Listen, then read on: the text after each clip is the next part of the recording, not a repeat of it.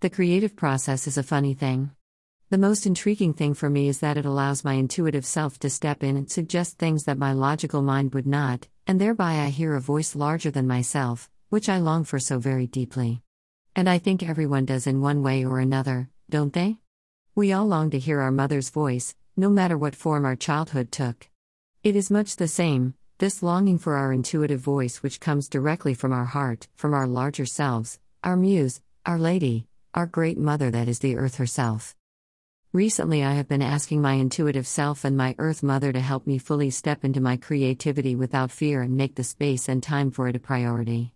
I had realized that I was avoiding making the best use of my time to feed my creative work. I would keep myself busy in the kitchen or garden or with craft projects. While all of these engender a lot of beautiful creativity too and feed my soul, for me it is not the same as staring at a blank canvas or a blank page kind of creative time, where I really have to step into the unknown. Wherever it leads. It was so perplexing, if this was my deepest longing, why did I fear it and keep myself busy, so I didn't have time for it? I started a painting in a recent intuitive process painting class that I do weekly with Chris Zydel, and it really stumped me. The idea in these sessions is to follow my intuition by only asking what the next brushstroke is, what color, where, and what shape on the paper. To follow what comes up, what is juice or energy, even if my mind or inner critic says things like, that will be ugly, that will ruin your painting, that won't work, etc. Often deep feelings arise and get worked through in the process. So, in this painting, a big face had come into the painting, and a lot of organic plant and flower imagery had appeared, and it was feeling like it was coming together, but the open mouth was vague and was getting hemmed in by the plants and vines.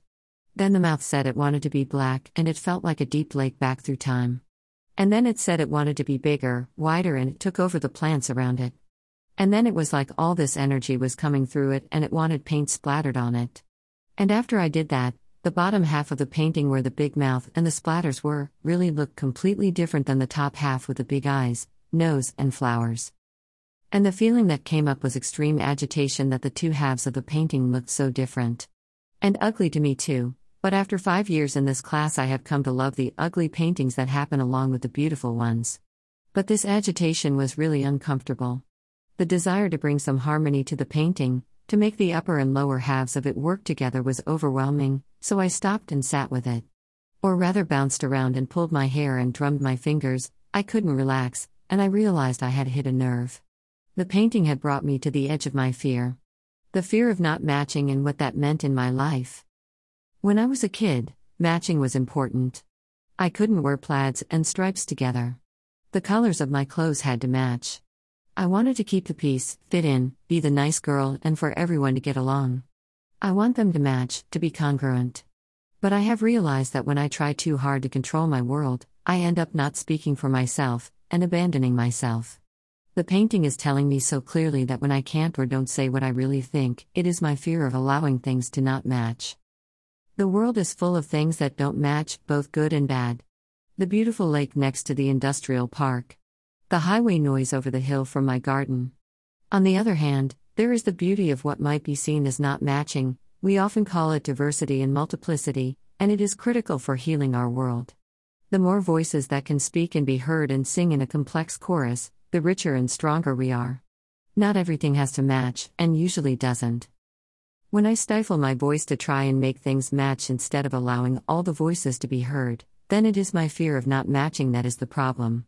I worked through this deeply in my body with prayer and the painting process, and this new awareness allowed me to step into and through my fear and enter into my intuitive creative work. I am more often able now to offer it all up to her and step into the unknown. Nothing has to match. And most importantly, it is not up to me to make them match or not match. My work is to listen and be present and take the next step.